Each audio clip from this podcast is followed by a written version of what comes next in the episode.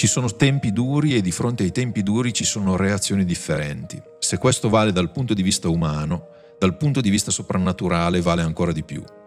Il popolo nelle tenebre vide una grande luce è la nuova lettera pastorale scritta da Monsignor Guido Gallese, successore degli Apostoli di Gesù Cristo presso la Chiesa di Alessandria. La lettera è rivolta al clero, ai consacrati, ai fedeli laici, a tutti i fratelli di buona volontà e a tutti coloro che cercano la luce, una grande luce. Benvenuti alla seconda puntata, al secondo passo del cammino che stiamo facendo con il nostro podcast Il popolo nelle tenebre vide una grande luce. Lo facciamo con l'autore della lettera pastorale che porta questo titolo, cioè con il nostro vescovo Monsignor Guido Gallese che è tornato a trovarci perché insomma dopo il primo, il primo passaggio vogliamo saperne un po' di più.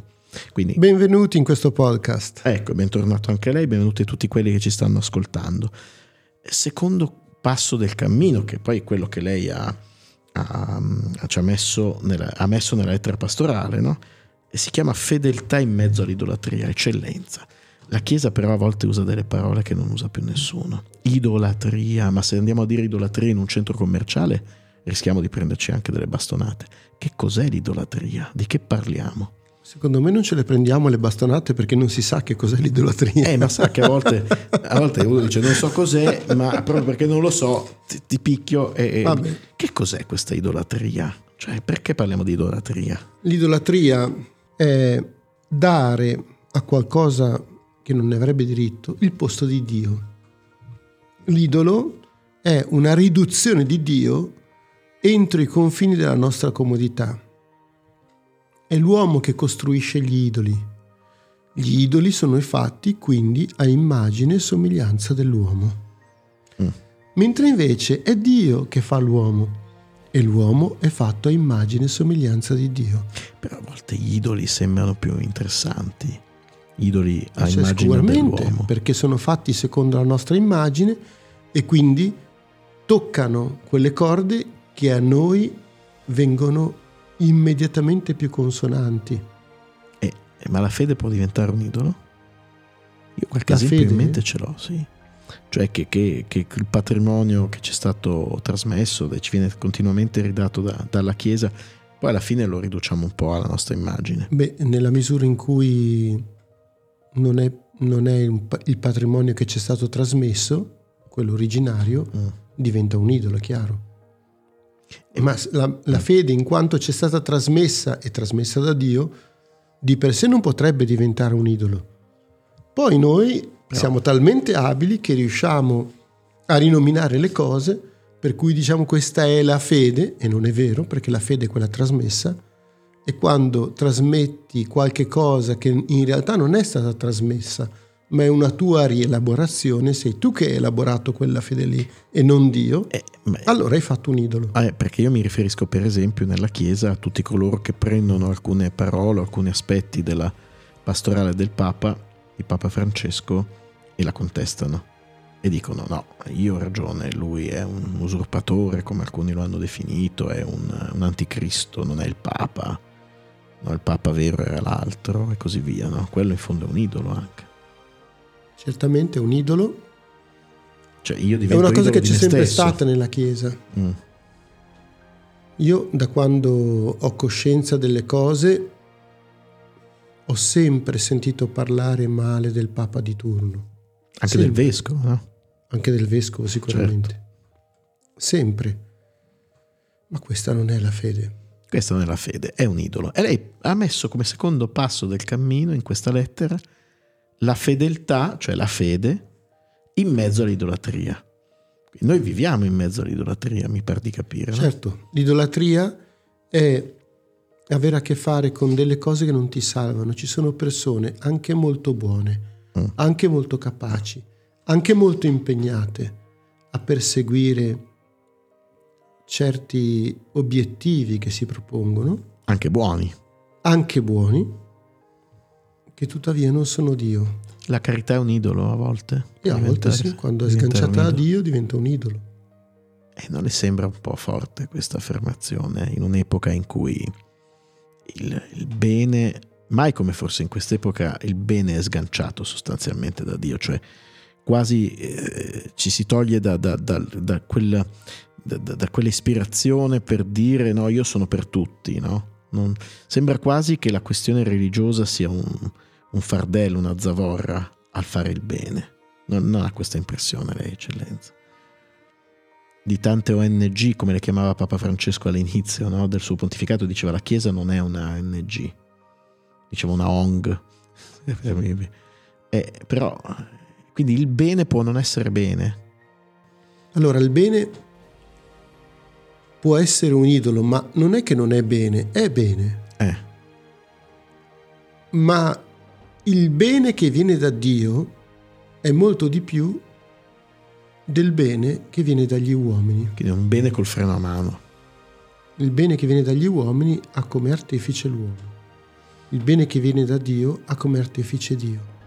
E Dio compie il bene in una modalità che a noi sfugge e che è straordinariamente più potente del bene compiuto dagli uomini. Faccio un esempio? Prego. È semplice. Il bene più straordinario dato all'umanità è stato quello di poter condividere la divinità. Cioè il sacramento essere... dell'Eucaristia? No, no intendo dire che Dio porti l'uomo alla fine del suo percorso, mm. come dice l'Apocalisse, il vincitore siederà con me sul mio trono, come anch'io ho vinto e siedo sul trono del Padre mio. Quindi il bene supremo è? Che quando io mi siedo sul trono di Cristo è perché io in qualche modo vengo cristificato. Questo bene è arrivato all'umanità in un modo stranissimo. Quando l'uomo ha deciso di ammazzare Dio fatto uomo. Dovrebbe essere la sconfitta di Dio. Di Dio. E invece è la vittoria di Dio che porta questo bene, il più immenso della storia, lo fa irrompere nella storia dell'uomo attraverso un atto umanamente deplorevole, ma in modo, detta così è troppo poco, immensamente, infinitamente deplorevole dell'uomo. Eh, però lei dice una cosa che a me colpisce. Eh, lei scrive a un certo punto nella lettera, ecco perché non si riesce a seguire Gesù quando si è dotti e intelligenti. È necessario essere piccoli e umili. Quindi se uno è dotto e intelligente, in fondo uno, noi cresciamo con l'idea che dobbiamo no? imparare tante cose, essere bravi, essere inte- quello intelligente è guardato con un certo rispetto. Ma cosa intende con dotto e intelligente? A me viene in mente tanta teologia che un po' si sia, insomma, si, mette lì, no? discute, specula, fa, ma mm, il cuore dell'uomo non arde per questa cosa qua. E il dotto intelligente chi è? Dobbiamo essere tutti scemi e ignoranti? Ti benedico, Padre, Signore del cielo e della terra, perché hai voluto nascondere queste cose ai sapienti, agli intelligenti e le hai rivelate ai piccoli. Sì, oh Padre, perché così a te è piaciuto. Questo dice Gesù. Mm. E lo dice perché la vera via attraverso cui la sapienza di Dio arriva agli uomini è proprio la via della piccolezza, della mortificazione, quando sono umile che mi lascio riempire da Dio. Quando sono pieno di me, non c'è modo di riempirmi. Quindi la differenza è tra presuntuoso e umile. Presuntuoso nel senso di colui che pensa già di sapere. Sì, in qualche modo sì. San Paolo quando va a predicare a Corinto, è riduce da una batosta forte ad Atene, perché lui sperava ad Atene di poter far diffondere dal centro di diffusione della cultura ellenistica che è Atene, che inf- ha influenza su tutto il Mediterraneo, lui poten- pensa di poter eh, far diffondere il messaggio evangelico a partire da lì. Cioè dal, dal, dal canale più, più, più importante. In, in, quel momento in azione. E invece Gesù è Va ad Atene, predica e eh. non, non, funziona. Non funziona. Si convertono in pochi. Ha preparato bene la sua, la sua omelia. Ha fatto un discorso sapiente, intelligente, profondo valido dal punto di vista umano, ma quando abbacchiato se ne va a Corinto, dice, vi ricordate, scrive poi, mm. tempo dopo ai Corinzi, quando sono venuto in mezzo a voi mi sono presentato in modo dimesso. Non ho voluto basare la vostra fede su discorsi di sapienza umana. Non ho voluto sapere altro in mezzo a voi se non Gesù Cristo e questi crocifisso. Le mie parole non si basavano sulla sapienza umana, ma sulla manifestazione dello Spirito, dello Spirito Santo mm. e della sua potenza. E quindi il metodo di Dio non è il nostro. No perché Gesù è nato a Betlemme, non è nato a Roma, dove avrebbero potuto conoscerlo. Nemmeno a Gerusalemme. Nemmeno a Gerusalemme, dico. Non è nato al centro certo. dell'impero, ma in periferia. In, in e così ha sempre fatto. Così ha sempre fatto. Pensiamo alla festa del Sacro Cuore di Gesù, che è venuta perché Gesù Cristo è apparso chiedendo voglio che sia istituita la festa dedicata al mio Sacro Cuore. E uno si chiede, ma a chi è apparso? A noi verrebbe da dire, beh, ovvio al Papa. O a qualche influencer di un certo livello. Eh, cioè a uno che ha il potere di fare questa cosa. Uh-huh.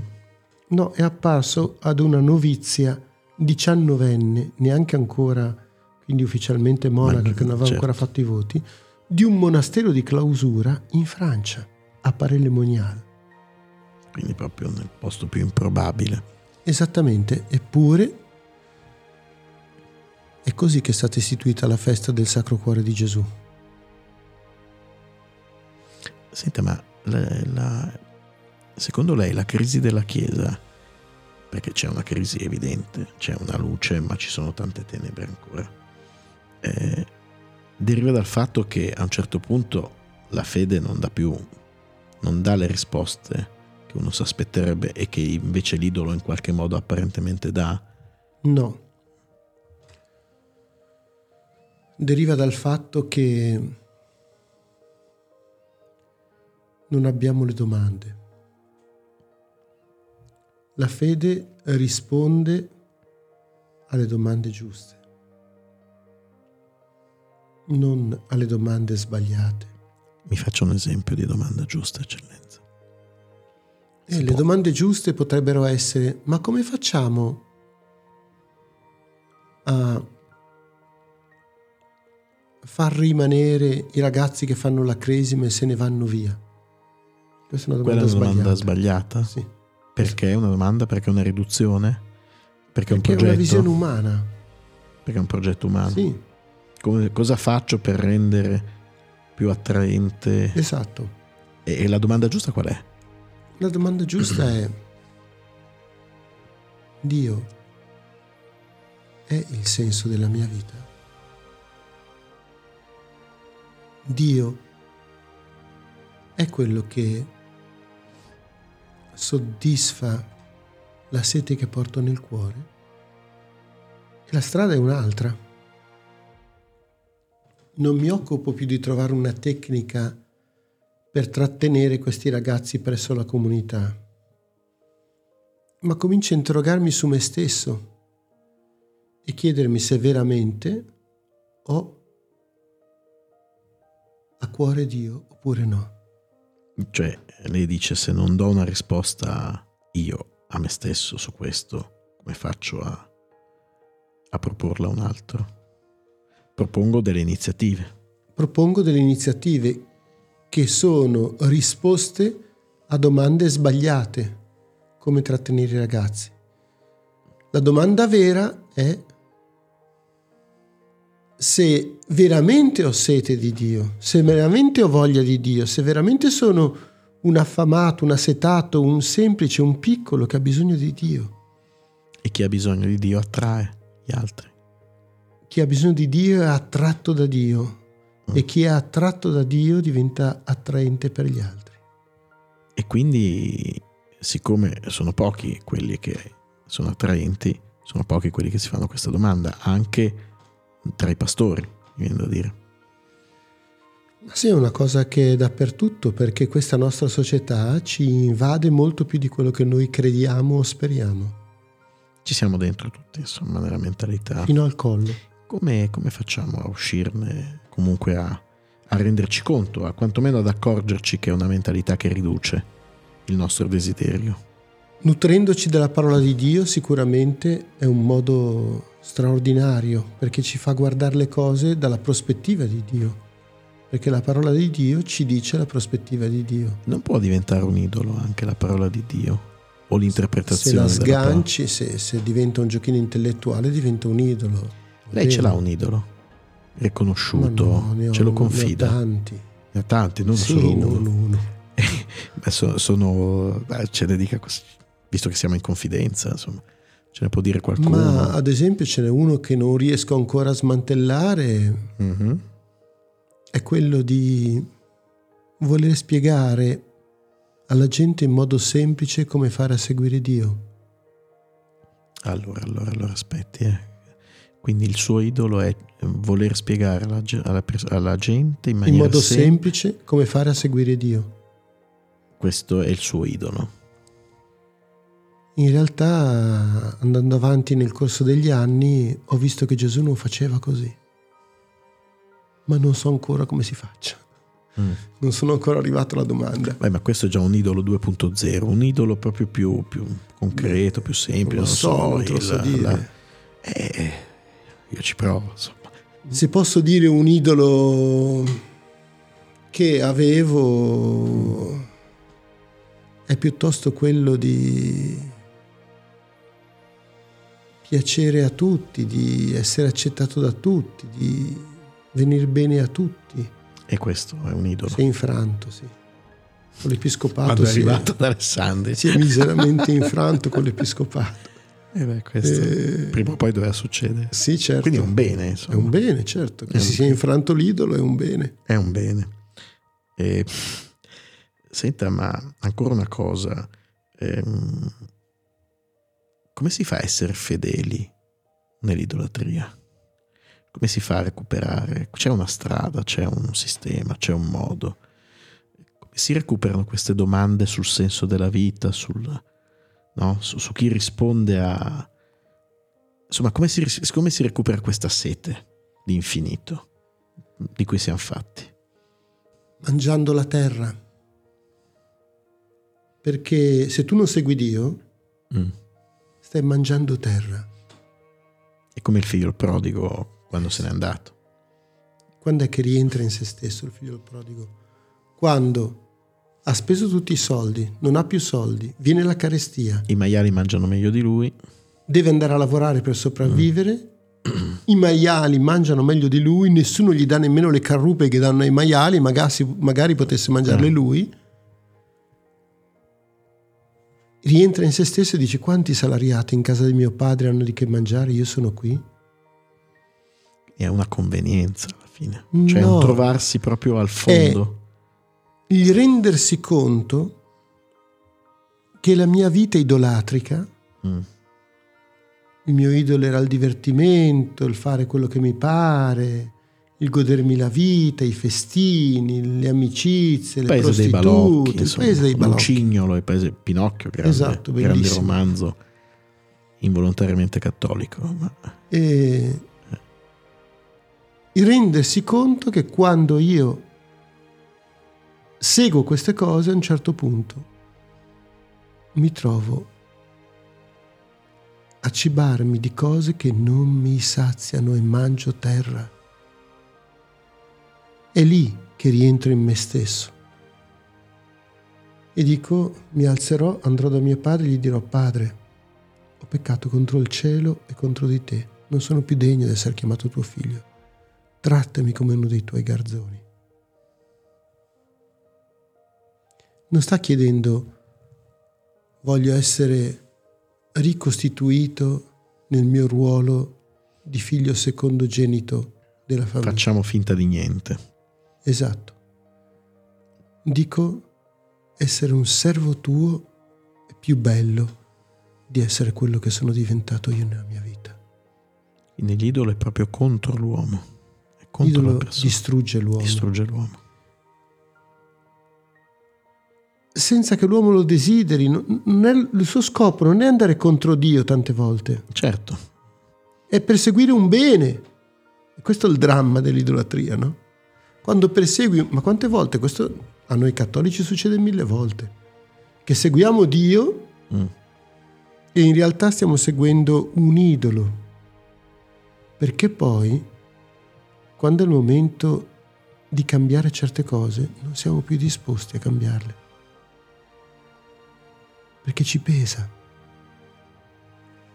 E allora lì cominciano tutte le lotte interiori, ma ti rendi conto che tu non stai facendo le cose per Dio, ma stai facendo le cose per, ci metti tre puntini e tra parentesi inserire qui il nome dell'idolo. ecco, beh, insomma, mi sembra che questo dialogo eh, renda, eh, apra delle domande, come, quello, come il primo passo che abbiamo fatto, il secondo passo lo abbiamo ben immerso no? in, un, in una in un impasto di domande che non chiudiamo perché qui non vogliamo dare risposte, ma vogliamo introdurre alla lettura e all'approfondimento di questa lettera pastorale, sia personale che comunitaria. Faremo il terzo passo più avanti, al quale invitiamo tutti quelli che ci stanno ascoltando. Per adesso grazie e alla prossima parte di questo podcast, alla terza parte, al terzo passo del cammino di questo podcast con tutti quelli che ci hanno seguito e il pod- podcast, che è una cosa che a volte mi si, mi si blocca tra i denti, si chiama Il popolo nelle tenebre, vide una grande luce, titolo della lettera pastorale di Sua Eccellenza Reverendissima Monsignor Guido Gallese, vescovo di Alessandria. E qua i violini suonano e noi possiamo chiudere così alla Va grande. bene, grazie, Grazie, a tutti Eccellenza. e buon cammino a tutti. Ci sono tempi duri e di fronte ai tempi duri ci sono reazioni differenti. Se questo vale dal punto di vista umano, dal punto di vista soprannaturale vale ancora di più. Il popolo nelle tenebre vide una grande luce è la nuova lettera pastorale scritta da Monsignor Guido Gallese, successore degli Apostoli di Gesù Cristo presso la Chiesa di Alessandria. La lettera è rivolta al clero, ai consacrati, ai fedeli laici, a tutti i fratelli di buona volontà e a tutti coloro che cercano la luce, una grande luce.